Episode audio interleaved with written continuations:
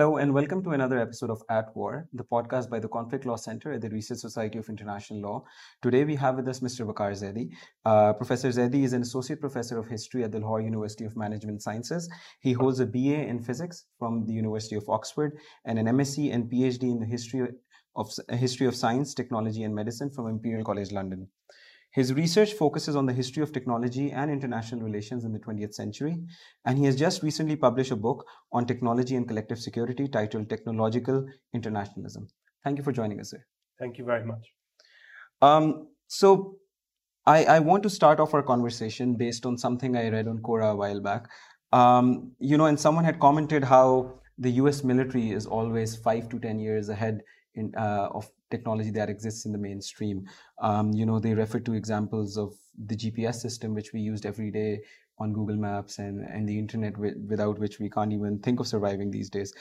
Um, and when we when we look back to technologies uh, such as the V1 and the V2 rockets during the Second World War, um, do you think that this example of the, the military being uh, way more advanced still holds true today, especially when we look at companies like SpaceX and um, other private uh, companies in the space domain that are you know trying to wrestle some of that uh, um, uh, technological control away from the military.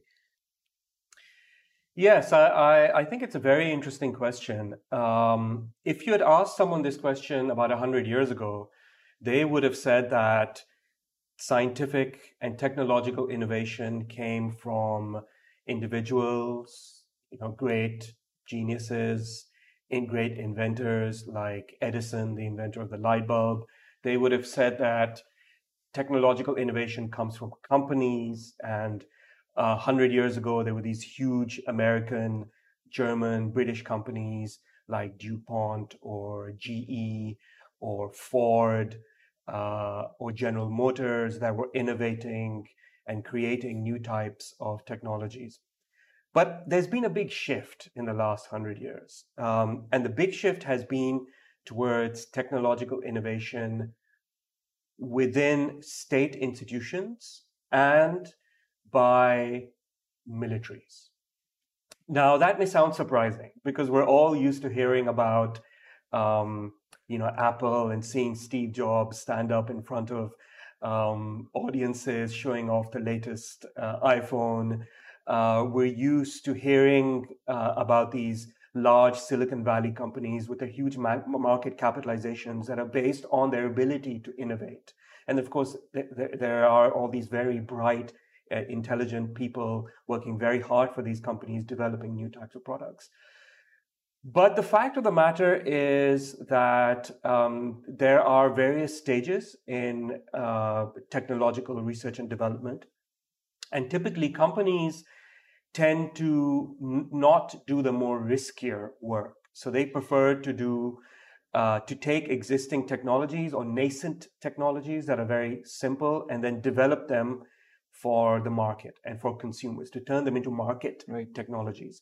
But the actual sort of more uh, fundamental scientific and technological research, the sort of work that might not lead anywhere, that sort of work is now very expensive and it's very risky. So companies don't do it. That sort of work tends to get done by governments within state institutions, especially uh, within the wealthier countries and especially in relation to military technologies, because that's where a lot of their interest is. So yes, absolutely. What we've found in in the last uh, 60, 70 years is that um, uh, militaries and governments have plowed huge amounts of money into developing new technologies. Uh, a lot of them had failed. They've tried all sorts of things, some of which sound absolutely ridiculous now to us. I'll give you one example. In the 1950s, the United States spent a huge amount of money experimenting, trying to use atomic bombs for mining and uh, landscaping. So they thought that they could, they could use bombs to create big holes um, they thought that they could use atomic bombs uh, and launch them out of the back of rockets to propel rockets into space. So these sound shocking to us now, but they tried them uh, and spent a lot of money on them and they failed.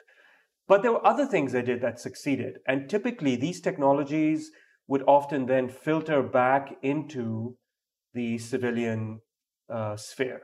Um, and you've just mentioned two examples. So one is, of course, GPS, where uh, military governments spent a lot of money on GPS systems, and eventually a lot of these GPS systems were uh, then modified uh, for consumer purposes and then marketed by companies such as Google and others. And the other example you mentioned is the internet. So the internet itself is based on uh, distributed computing systems that were created by the United States in the 1960s. Why? Why would the U.S. do something like this? Because they were worried about uh, nuclear attacks, and they wanted a computing system that would be decentralized, so it wouldn't be open to Soviet Union nuclear attack. And mm-hmm. so they created these distributed systems, and then eventually they were modified in various ways within the civilian sphere, um, especially by physicists working at the uh, European Scientific Laboratory, CERN, and then that became the internet. So uh, yeah, and there are many other examples like that. Uh, another example, which is very well known to academics, and you can find it in various published books, is actually uh, the Apple iPhone. So the Apple iPhone is built of uh, technology. In fact, the majority of the technology they use actually comes from military and state development. Right. Uh, I didn't in, know that. In the, yeah, in, in the 60s, 70s. Uh, you mentioned GPS, but you know, touch screens and various other components inside. Um, were initially developed by the US government. Right, and so and what I mentioned about Tesla and all these other com- uh, SpaceX and all these other countries, do you think now there's a shift? Will there be a shift back uh, towards uh, innovation from companies and private stakeholders, or do you think the military will still, um, and and the government essentially will still re- retain the upper hand?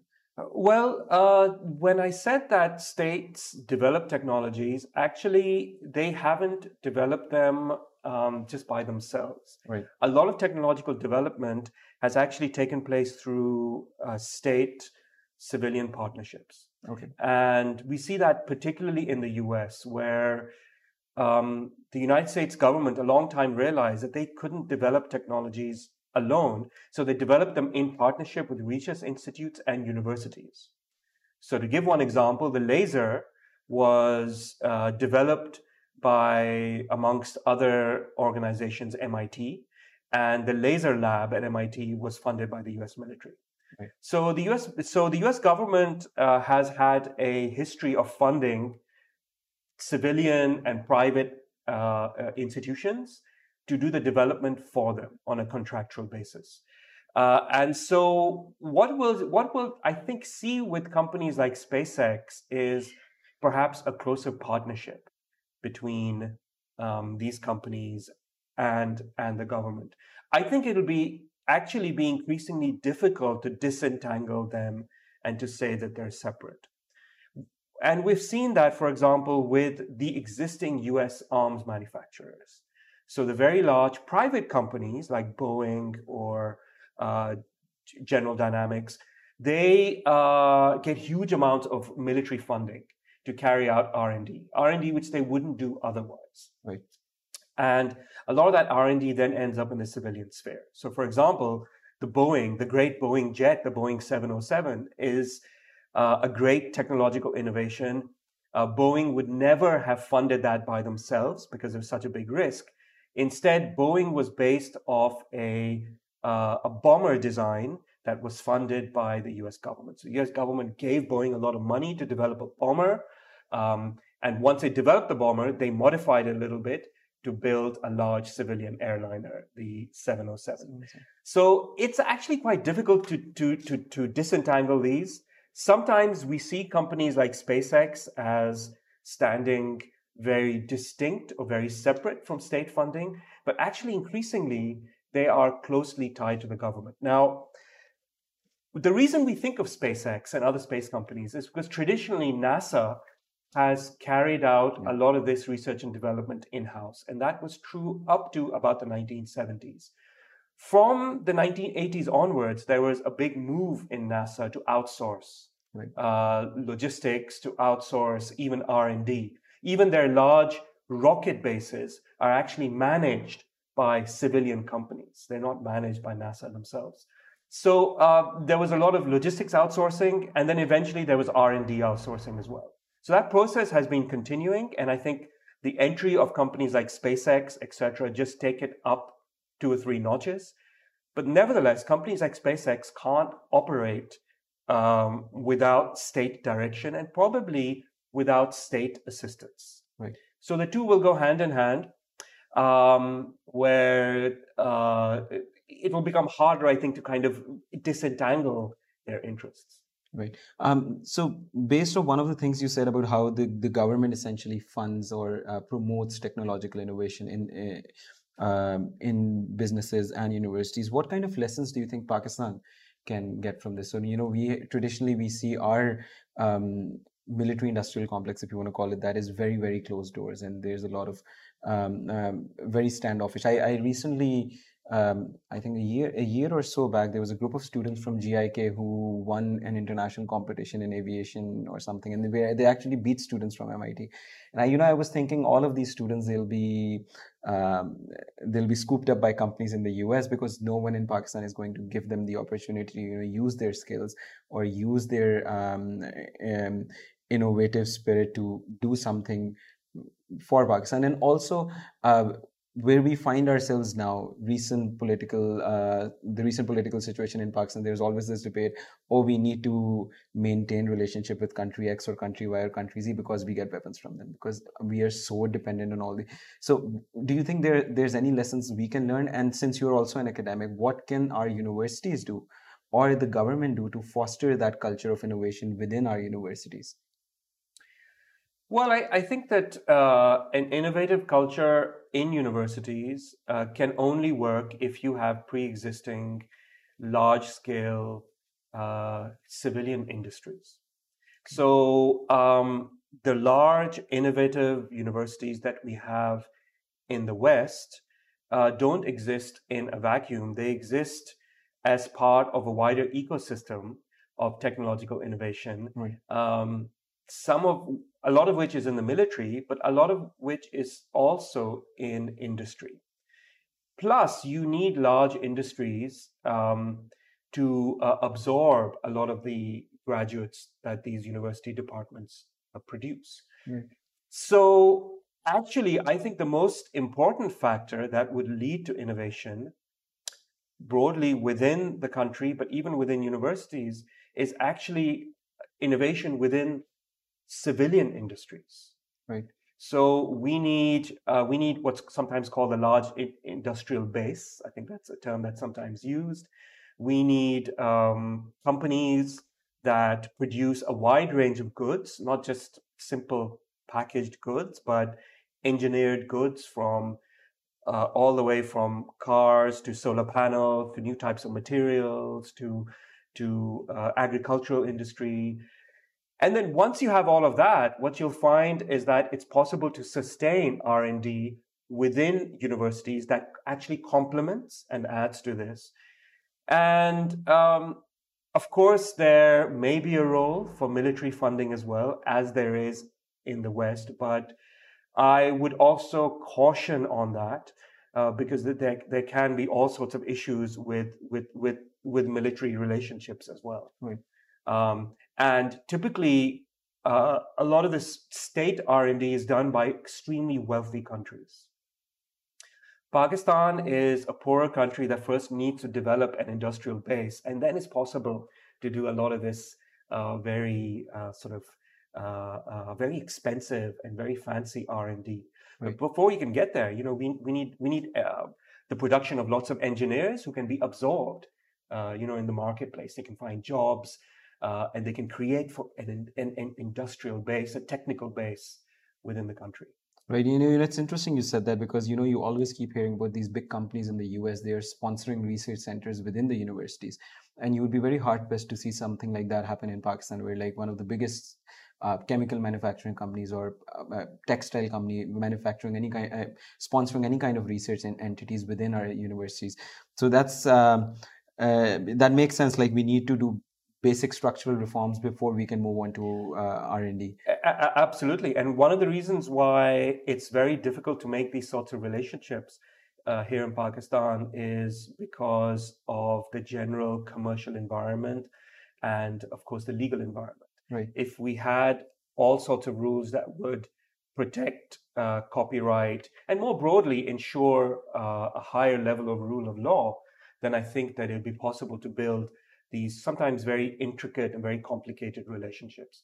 It's not surprising, frankly, that companies are hesitant to make investments where payoffs might be 10, 20 years down the line, when it's very difficult to see economically, legally, politically how things would be two years down the line. Yeah. Right. So we need that level of political, economic, and legal stability that would then allow these very complex and intricate uh, relationships to emerge. Right, and also I think uh, when you when you talk about politics, um, uh, also political continuity when it comes to government policies. We've unfortunately seen how one government comes in and completely replaces the policies of the previous government. Whereas uh, projects like these, as you said, which take 20, 30 years to develop, you need the the businessman, the investor needs to know that you know I won't be sidelined after three years or four years or five years. Uh, one last question about this whole technological development aspect before we move on. So you mentioned how a lot of these wealthy countries are are capable of doing R and D, but do you think in the process they've also become gatekeepers of technology and you know increase the the gap between the have the haves and the have-nots when it comes to uh, uh, when it comes to states. You know, I've always been fascinated by the UK's university admission process, where, where if you're a student from outside the UK and uh, you apply for s- certain academic programs, actually require a clearance. I think they call it the ATAS or something. So steps like these, do you think they, they further deter um, uh, technological development in our part of the world? Because you know, because I remember when I was doing my A levels, I always wanted to be an aerospace engineer, and one of my cousins uh, i wanted to go to the uk and one of my cousins says oh but you you really can't go to the uk to do that because of uh, this was back in the late 2000s so all all things post 9-11 he was like there's no chance you'll go and go there and get to do that. It's very difficult and so how do how detrimental do you think such policies are and are they actually creating a larger gap between the developed and the developing world Yes, I, I, think you're absolutely right. Wealthier countries and countries with technical know how often try to protect their technical know how and put barriers to allow their companies and their own communities to disproportionately benefit from that te- technical know how. Absolutely. And we see that in all sorts of ways, including all sorts of export restrictions on technologies, copyright, once again, copyright rules, patenting rules, which are sometimes justifiable, but sometimes can be very unjustifiable. Look, for example, at attempts by large agricultural firms in America to patent uh, rice varieties that have been grown in South Asia for for you know you know for decades. Right. So uh, yes, absolutely. So there so so there's a, certainly an attempt. However, what's really interesting is that history shows us it's actually very difficult to stop the flow of uh, scientific and technical knowledge. Tech, scientific and technical knowledge always spreads. It always spreads. Right. So um, it's perfectly feasible for other countries to uh, absorb this technology uh, and, and to use it, no matter how much is attempted by the West or particular countries to keep these, these technologies. And the biggest example of that, of course, is China. Uh, uh say, But another example is the Soviet Union. So the. Soviet Union uh, in the 1950s and 60s imported large numbers of um, Western technologies and then copied them. So a lot of their high tech, for example, military weapons were actually based off Western designs. And then eventually a lot of their consumer goods as well. For example, computers in the 1980s were copied from Western computers. Similarly, China has been very successful at importing Western know-how uh, and then uh, not only copying it, but supplementing it and using it to create its own uh, knowledge bases and technological innovation systems. Now, this isn't easy to do. And one of the reasons why China and the Soviet Union was successful because they had pools of indigenous scientific and technical knowledge that could absorb and use this knowledge. So actually, I think the biggest barrier to the spread of science and technology is the lack of indigenous um, technical know-how that can use it and absorb it. Right. So one good example, of course, is nuclear weapons. If if there's anything that the history of nuclear weapons has taught us, it's that nuclear know-how always spread. It spreads. It always proliferates. Right. Right. Um, and we've seen that slowly more and more countries are becoming nuclear capable, and more and more will continue to be. I strongly suspect that over the next 10, 20 years, there will be more countries that will have the capability of building nuclear weapons, even if they don't build them. Right. Which is a very complicated know-how that they're able to, to master. Now, having said that, not all, all countries can do that. So what prevents other, sometimes very populous countries from developing nuclear weapons? And the answer is that they don't have that technological and scientific base that allows them to kind of absorb these technologies. Pakistan, uh, even though we are a poor country, nevertheless had uh, at partition, at independence, there was a culture of scientific and technological expertise at a very elite level in Pakistan. And that's what allowed us to actually create nuclear weapons. I, and I know this is not necessarily within the scope of what we wanted to discuss, but why why why do you think there's been a decay? Um, what because you're right. Uh, you you said we need to have a, a, base which can absorb all these technologies, and we were able to go nuclear even though we were very poor back then as well. But what's caused the deterioration deterioration in our you know overall culture, academic culture, scientific culture that we are we aren't able to do that anymore? Well, well, I I I don't know if there's been a deterioration. I mean, for example. Uh, we have all sorts of technologies with us today that didn't exist 20, 30 years ago. Right. And a lot of them, if not completely indigenously manufactured, they are often assembled here in Pakistan. Um, where so, so so I would actually say that uh, in terms of technologies and technological production and know-how, we're we're actually far ahead than where we were 20, 30 years ago. Sure. Without doubt. And you can even see that in very particular things, such as, for example, nuclear weapons. Uh, there's been all sorts of development in nuclear weapons. Pakistan has managed to um, develop new ways of launching weapons, has min- uh, uh, miniaturized them. They have different platforms. They have different, better controls over them. So this is all within the military sphere. So a, there there has been a lot that's been going on. Nevertheless, I agree with you. There's a general feeling that even though we've made this progress, it hasn't been enough.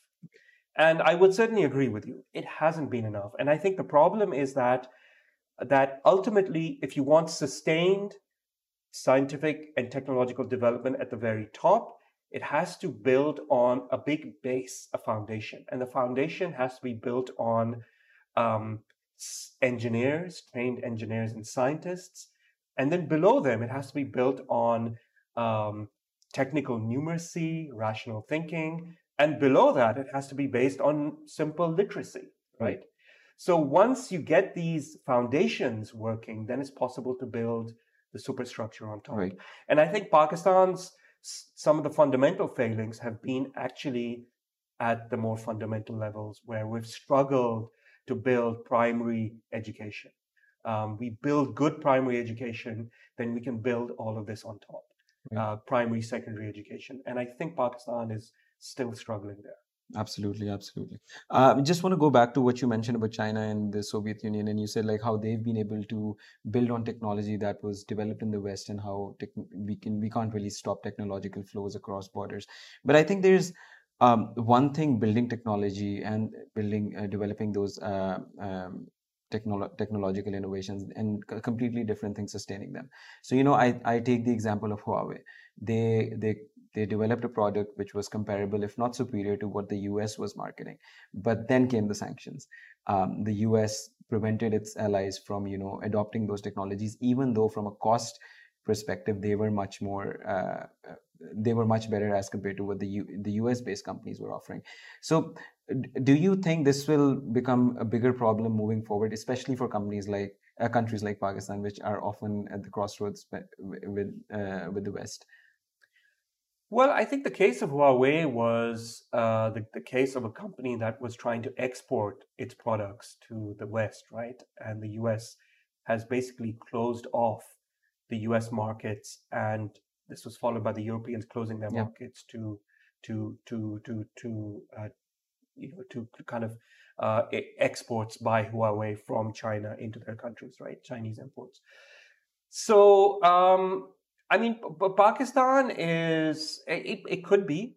It, it might be it's it might be a problem, um, but Uh, it, it, won't be a problem if the country focuses on um, building up technical expertise, on building up um, its indigenous uh, ability to uh, innovate, and then more, uh, more fundamentally to think rationally, um, think analytically, think numerically. Those are those are very important skills that we need to give to our youth, if you like, if I could use that phrase. Yeah. Um, and then it's something that then everything else kind of follows from that. Right. The now the, the thing about Huawei is to do with um, imports and exports, and yes, of course, there might always be uh, export restrictions. There might also be import restrictions, so countries may stop, for example, companies in Pakistan from importing and using foreign technologies. That may well happen. And the way we can protect that is we need to build our indigenous technologies. Uh, and ultimately, the way to do that is to actually produce and export high value goods that other countries need.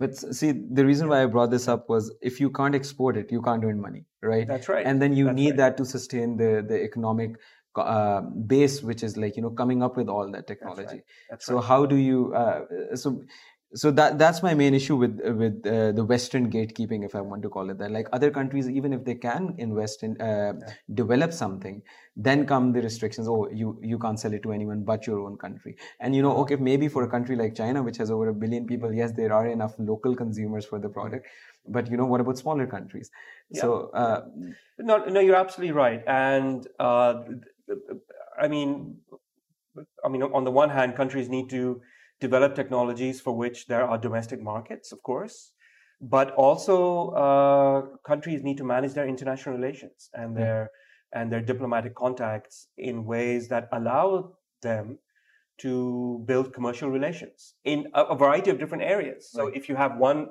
uh, country that you're closely allied to, and for whatever reason you fall out with them and, and they put trade barriers, and they stop you from importing technologies or exporting your own goods, then you'll have other countries that you could turn to, right? Right. And you're absolutely right. So countries that uh, have managed to build uh, industrial or technological leadership in all sorts of areas have not only done this through, through their own technological brilliance, but have also done it through being uh, uh, uh having international relations and international politics that allows them to import and export right. and withstand pressure.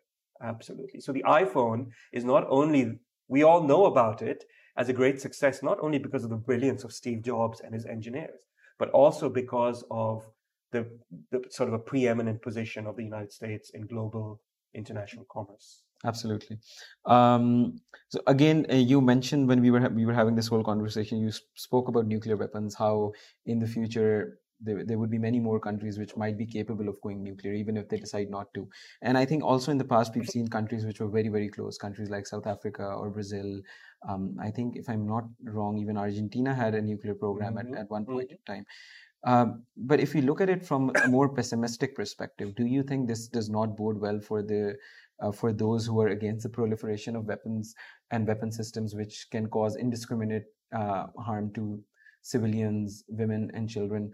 Um, we talk uh, and within this context, we speak of like let's let's let's reduce the threshold. Nuclear weapons have a very high threshold for to get to that point where you are able to develop nuclear weapons. But what about um, autonomous weapons or uh, chemical weapons, biological weapons, which are I, I would believe relatively easier to manufacture than nuclear weapons. So, do you think that does not then pose a greater threat to society and mankind, if you want to say, moving forward?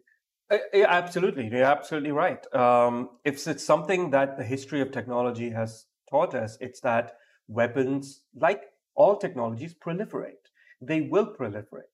Once a weapon is created and innovated and put into use, other militaries will also want it. Other countries will want it. And they will find the capacity to import it, to engineer it, and to build it. And that's always been the case. We've seen that with almost any technology that you can think, any military technology that you can think of, without doubt.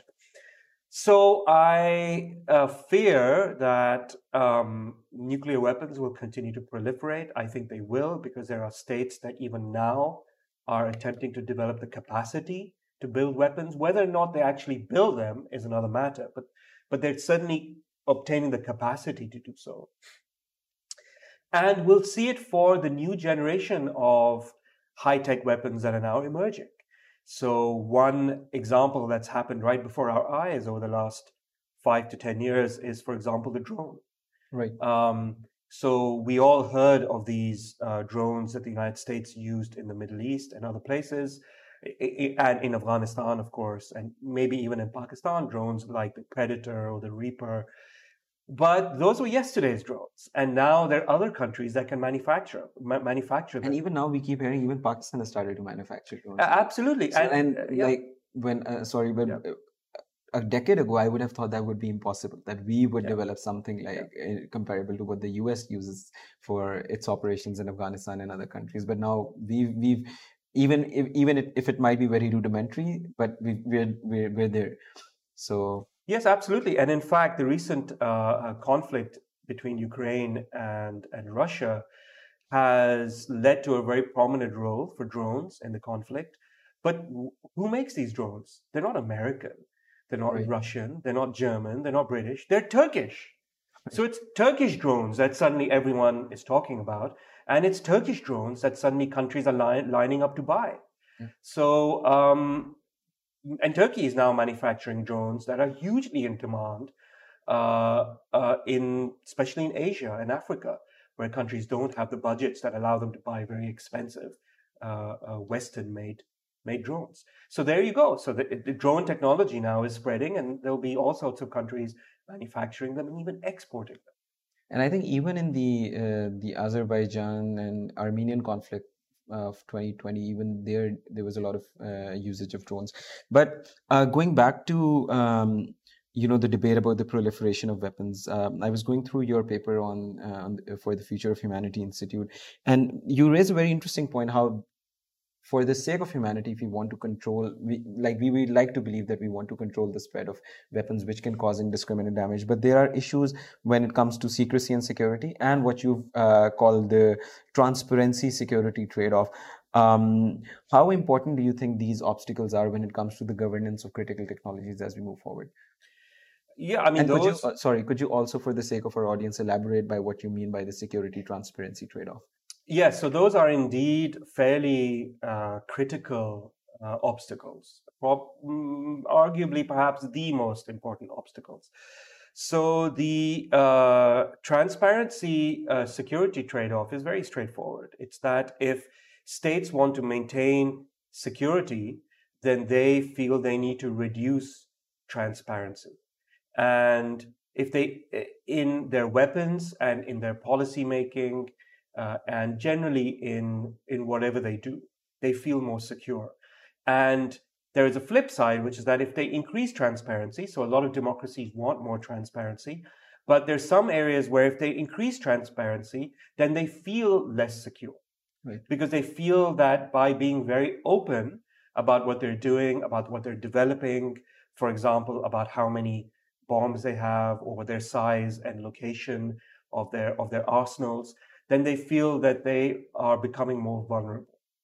And they probably are becoming more vulnerable. So there's a trade off. And what a lot of states uh, need to do and attempt to do is find a balance between the two. They try to be transparent about what they're doing, but not too transparent, so that they can maintain some level of security and feel secure about their weapons. Now, the problem is that that balance may tilt too much towards uh, security and not enough transparency. Right.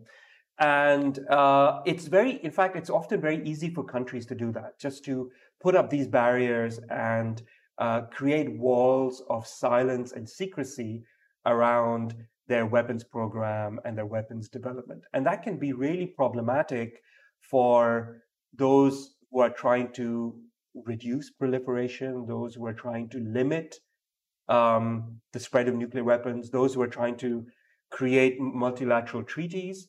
They can even be problematic for rational decision making. Sometimes states themselves can't make rational decisions about what they themselves need to do because there are walls of secrecy around their own policy making that they can't get around. Yeah. And we've seen that again and again in history where, for example, various departments in the United States, military or within the United States government, put, put in walls of secrecy around, let's say, nuclear weapons, where even the president or policymakers didn't know what was going on. Right. The president of the United States did not know how many atomic bombs the United States had in 1947. Right. Which is shocking. Yeah. How can the how can the how, how can the head of the military and the head of the country make rational policy decisions when, when they, they, don't know how many bombs they have? Right. And of course, uh, uh, the president asked his chief uh, chiefs of staff, and they didn't know either. Even the army chiefs of staff, they didn't know how many bombs they had, and they were forced to create military plans to fight the Soviet Union without knowing how many atomic bombs they had. And uh, this was because there were various walls of secrecy that had been built around the nuclear weapons program. Yeah, this this reminds me of this whole concept by um, Barry Buzan and his uh, his co-authors on like anytime you want to close the discussion, you just securitize the issue. You're like, okay, end of story. Whether it's nuclear weapons, whether it's anything else. But I think an interesting thing which came to my mind just now as you were saying this is creating all these layers or walls as you call them i think they, they actually make the, the situation even more tense like you know the example that you stated if i am planning for uh, a response based on the fact that i have 10 weapons uh, in my arsenal whereas in reality i have 100 so you know i who knows how in what what direction the the, the conflict might go from that point onward because there, there is a lack of information that i have. But there's also another thing that you mentioned uh, while you were discussing this was treaties that are there to ban uh, or you know restrict the, uh, the proliferation of nuclear weapons. And i was i was going through your paper on the nuclear test ban debate.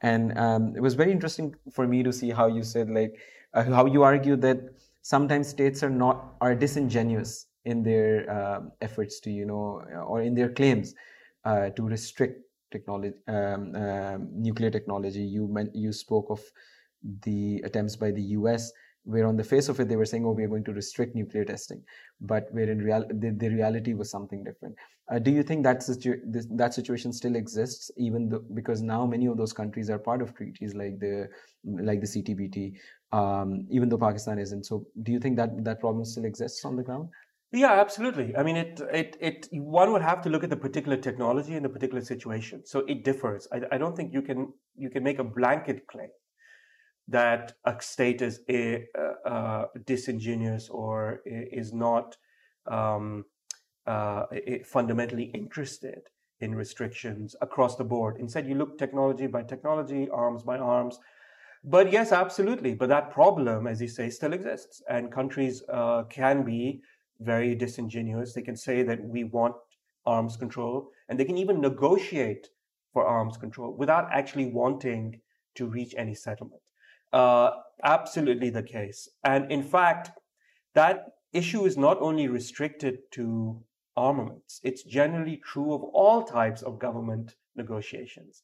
We see it in peace negotiations, we see it in treaty negotiations, we see it in economic negotiations. Right. Whenever there's a negotiation, states would sometimes be willing to negotiate without having any real intention of ever reaching uh, an outcome. So, in that sense, weapons uh, uh, treaty negotiations are just like any other treaty negotiation. And I think the US is very notorious in this regard. Like, okay, maybe with, with when it comes to nuclear weapons, they are signatory of uh, of different uh, different treaties. But for other treaties, like such as the Rome Statute for the International Criminal Court, the Law of the Sea Conventions, they are part of the negotiations, so they can have a, if you want to call it, an impact on the way that the negotiations are going and how the treaties develop. But they don't become party to it. And at the end of the day, what uh, we we used to hear this statement a lot when Trump was uh, president that oh we this all comes under the U.S. exceptionalism to uh, to international law, and we we because we are so exceptional, we don't really have to follow it. Uh, That's right. I mean, the, the, I mean, no, absolutely correct. And just to broaden that a little bit, I, I, I, don't, I actually don't think it has anything to do with U.S. exceptionalism. It's to do with power. That states are which are powerful have more leeway and more leverage uh, to get what they want and to do what they want in international affairs. Right. Countries that are less powerful are restricted in all sorts of ways. And often that means that they, they, that they do a calculus and they say that we're better off signing an agreement. Absolutely. Whereas states which are so powerful, superpowers, great powers, are actually able to uh, step back from multilateral treaties, such as, for example, the United States and the Landmine Treaty. They're able to step back and say, well, we're powerful enough in international affairs not to have to sign this treaty. So, but when, when you talk about the land, landmines treaty, do you think it's, uh, but what about countries like Pakistan, where we've seen landmines, you know, uh, they've created, caused a lot of destruction. Uh, many innocent people have lost their lives. Do you think it's not in the greater interest of countries like us to be part of these treaties and conventions uh, or, or implement them um, in, in true letter and spirit? Well, I, I think that, you know, um, uh, I mean, landmines are a terrible weapon because they uh, usually hurt and kill many more civilians than they do um, uh, military uh, assets or military targets. Um, and I think landmines uh, should be banned.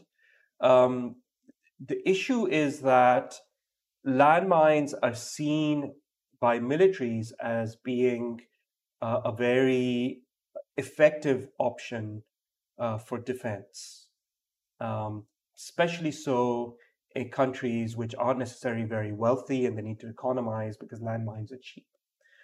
So it's a real conundrum for a country like Pakistan. I mean, I, I think that, that, that Pakistan is very vulnerable to landmine abuse. I mean, look at Afghanistan, for example. It's littered with landmines. Yeah, and even kids, sometimes kids would pick them up or you know step on that, them. that's right. So I think that um, there was a time where military policymakers in Afghanistan probably thought that landmines were an excellent option of defending the country or defending its government.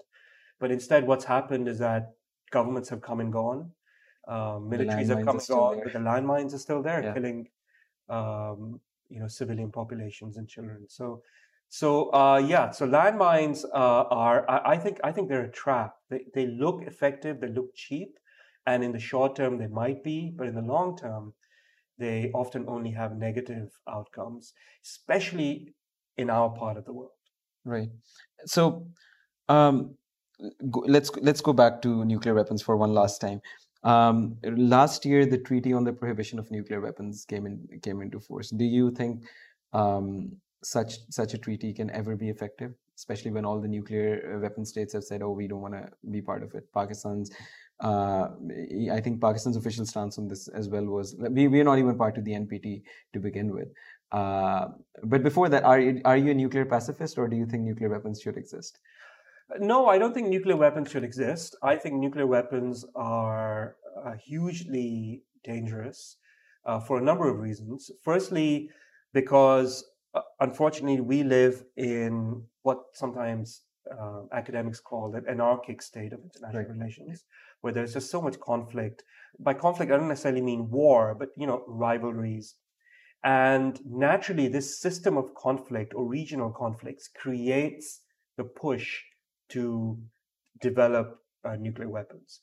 So once you have so much nuclear weapon development and proliferation, I think it will continue over the next few decades, then there is a risk that they will be used, not necessarily in a very big way and not necessarily in a, in a global war, but for example, in a regional conflict.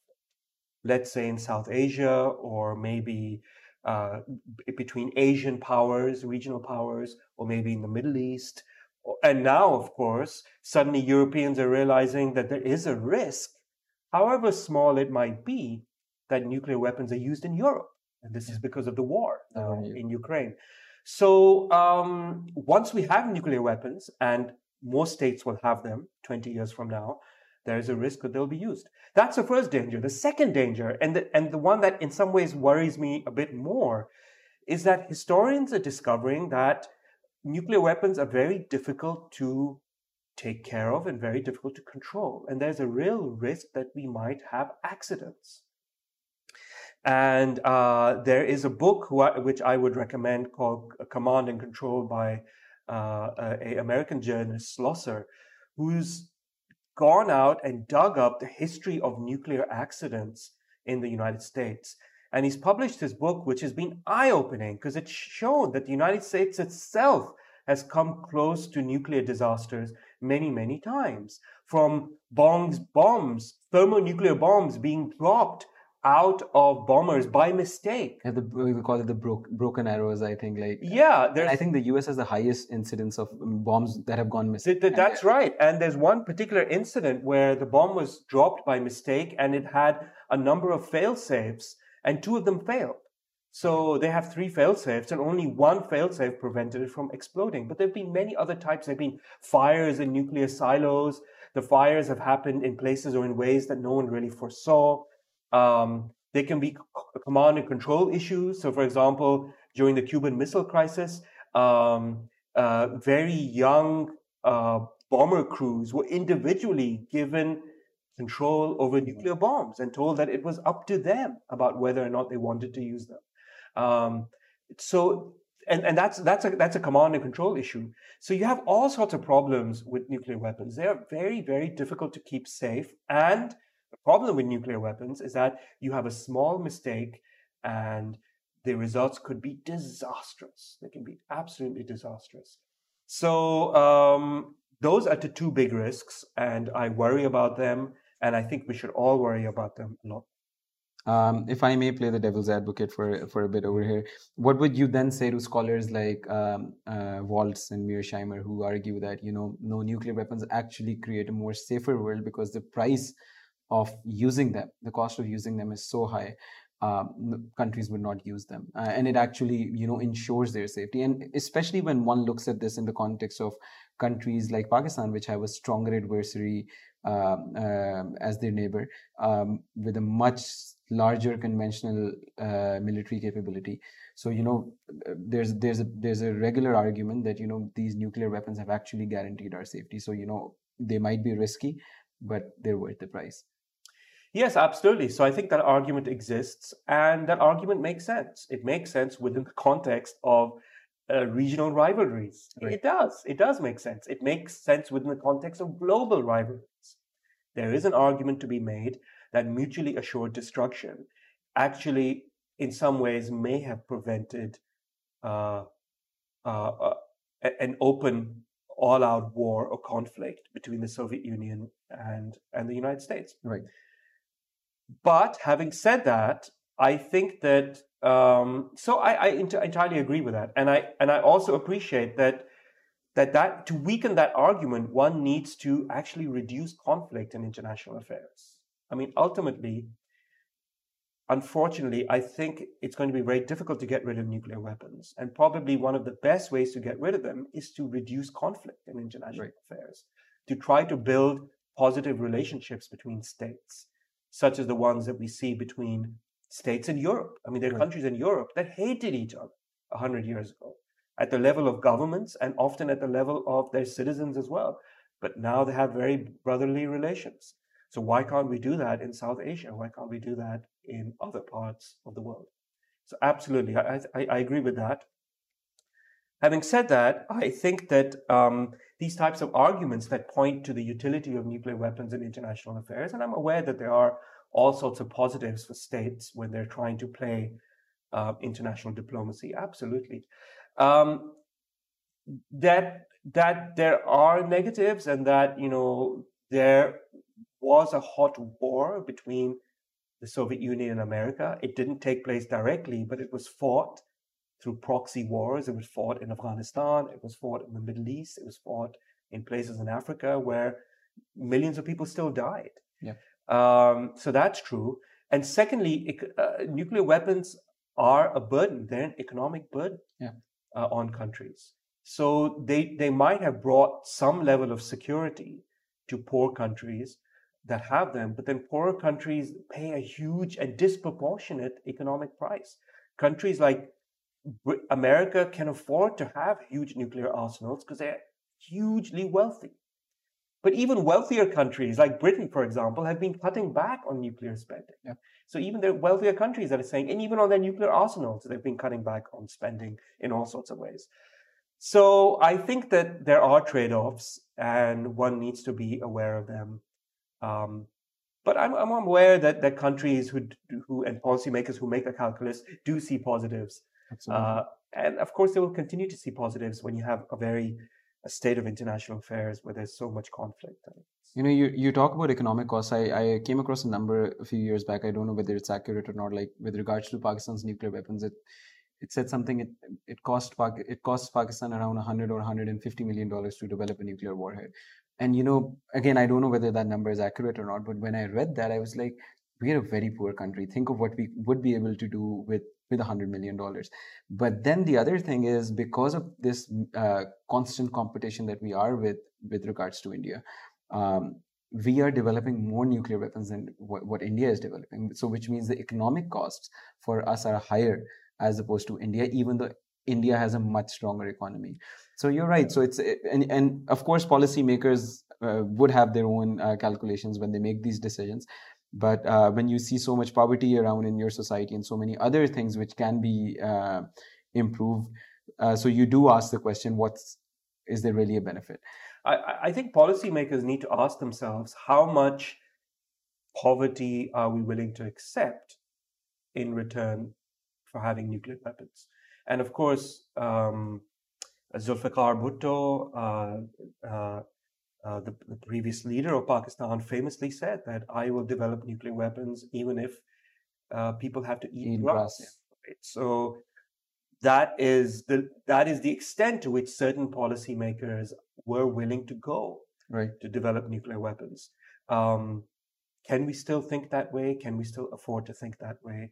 I think I think that's one question. The other example I would point you to was the rivalry between the Soviet Union and America. That's a very interesting rivalry because by the early 1980s, the American political uh, policymaking establishment realized that the Soviet economic system was collapsing and they couldn't afford to carry out massive research and development and and continue the arms races in which the Soviet Union was locked with the United States. Right. So what did the United States do? They actually built a purposeful policy to try to push R&D development, to try to in ways that would accelerate the arms race to bankrupt the Soviet Union. Okay. And that's exactly what happened. By the mid 1980s, there was a truly visionary leader of the Soviet Union, uh, Gorbachev, Gorbachev, who realized that the country economically was was was was will end up eating grass simply that they could keep up with all these different types of arms races with with the United States, and they realized that they just couldn't do it, um, and that led to the end of the Cold War. So um, I sometimes fear that the Indian economy, which is so much bigger than the Pakistani economy and has a much larger and broader base, is able to sustain arms races in a way that the Pakistani economy can't. No, absolutely agree. Um, so going back to the the treaty on prohibition of nuclear weapons before we close, do you think um, such a treaty will ever be able to, you know, uh, uh, help the world get rid of nuclear weapons, or do you think, or do you agree with what you know? Um, I think it was who uh, Fukuyama stated that history is uh, you can't go back. Once something has happened it's very difficult to go backwards. Um, look it, it, it, it I, I, don't well, fukuyama didn't quite mean it in this way. So yeah. i think that in terms of weapons it is possible to go back. The big example of course is uh, chemical weapons okay. where chemical weapons are developed uh, during world war one. They're widely used in world war one. And yet afterwards countries agree to restrict the development of chemical weapons, to restrict their use, and then largely uh, restrict its use. Of course, they still use them in all sorts of ways. For example, the United States develops napalm yeah. and then uses it in World War One and in subsequent conflicts. But other types of chemical weapons, like poisonous gases, are not used widely. Um, even though there have been all these wars where they might have been used, without doubt. So um, it is possible to actually roll these things back, but you need consensus.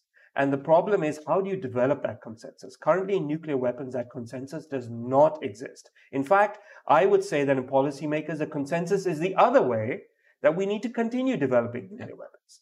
So I, I, I, I think that we need to fight for uh, arms control on nuclear weapons. Um, I think it's very difficult to do.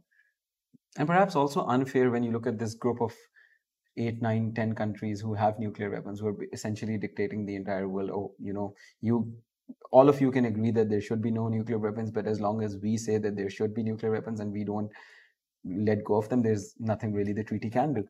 Absolutely right. So one way to build confidence is to unilaterally disarm, right?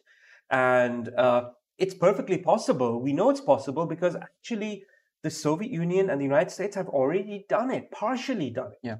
There, there were nuclear treaties signed in the 1980s in which both of them reduced their arsenals. But would you not say uh, in in in those scenarios like you know okay you had like 10000 and now you've dropped your arsenal down to 2000 but now you have so much more destructive weapons like those 2000s and are those 2000 weapons in your current stockpile are perhaps more uh, catastrophic than the 10000 that you had like a few years ago well yes in some ways yes they are they're more technologically advanced um, but uh, nevertheless one can see uh, even if there's development in other areas of nuclear weapons, one can see a reduction uh, on one side. So yes, it's partial, but it, it didn't necessarily have to be that way. It, United States could very easily, or the Soviet Union, have kept those weapons and then developed everything on top, yeah. right? But they didn't. I mean, they cut some of it back. And by the way, some of it they, they cut back because it made sense for them to cut it back. Some of these weapons were obsolete, they're very expensive to maintain. Yeah. They could take out the nuclear material and recycle it and use it in other weapons. So there's a lot of that going on. There was an economic calculus for some of it that made sense. But nevertheless, on top of it, there was a real sense that amongst policymakers, so if you look at the policy making at the time, they were saying we have too many nuclear weapons. Right. So there was a time it was possible to think in this way. And my hope would be, as you say, that the nuclear leaders, the ones that have the largest arsenals, do um, uh, do uh, take a step forward and show the initiative and, and carry out some sort of unilateral disarmament. It's very difficult to do, and I can't necessarily foresee them doing it, but it's something that I wish they would.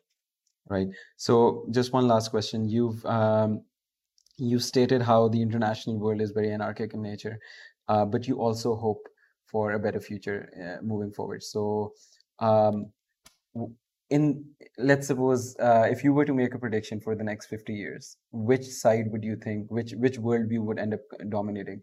The Hobbesian world, where you know every country will remain entrenched in this uh, eternal uh, conflict paradigm, or uh, a world which is based on consensus and cooperation? Look, I, I, I would want a world that's based on consensus, cooperation, on um, acceptance of difference. I think that's so important, and maybe that's that's one place we need to start in this country, especially, but all around the world. Is we need to accept uh, and celebrate difference. Right. That you and I are different. That, that, that and we're different from everybody else. We need to accept that Absolutely. Be more accepting of that and celebrate it and see it that as a source of happiness, as a sort of source of strength for our communities, for our nation, for our peoples. Um, I think that's the pathway to greater understanding, you know, greater empathy. We see it in Europe. You know, I was in the Netherlands um, just uh, a couple of months ago, and I was struck by how accepting people there are of other cultures, other identities, other religions. Um, and I think that we need more of that around the world. Now, unfortunately, there are a lot of things that are pushing against that. Um, there are uh, there's a lot of hatred. Um, there is uh, a lot of um, stresses that are that are pushing us towards a Hobbesian world, as you, as you call it. One stress that we haven't mentioned, of course, are uh, are, are the climate emergencies right. that are now slowly uh, enveloping us and uh, almost drowning us. Yeah. And countries like Pakistan are going to come under huge amounts of stress from the various uh, environmental and ecological crises that are creeping up on us and they're in fact are already here Absolutely, and impacting yeah. us. And unfortunately, one of the effects of these environmental crises is they will lead to more conflict, both within the country and outside of it, internationally, globally as well. So we uh, need to be aware of these crises. We need to uh, find ways to fight them. And as you mentioned, consensus, cooperation, um, I think are central to dealing with these issues. Absolutely. So, um, on that note, let's hope that the leaders of the world um, are able to come together and establish some of that consensus. This was a very fascinating conversation. We could, I, I truly feel that we could keep going, uh, but uh, we'll, we'll, have to wrap it up now. Thank you so much for being part of uh, At War.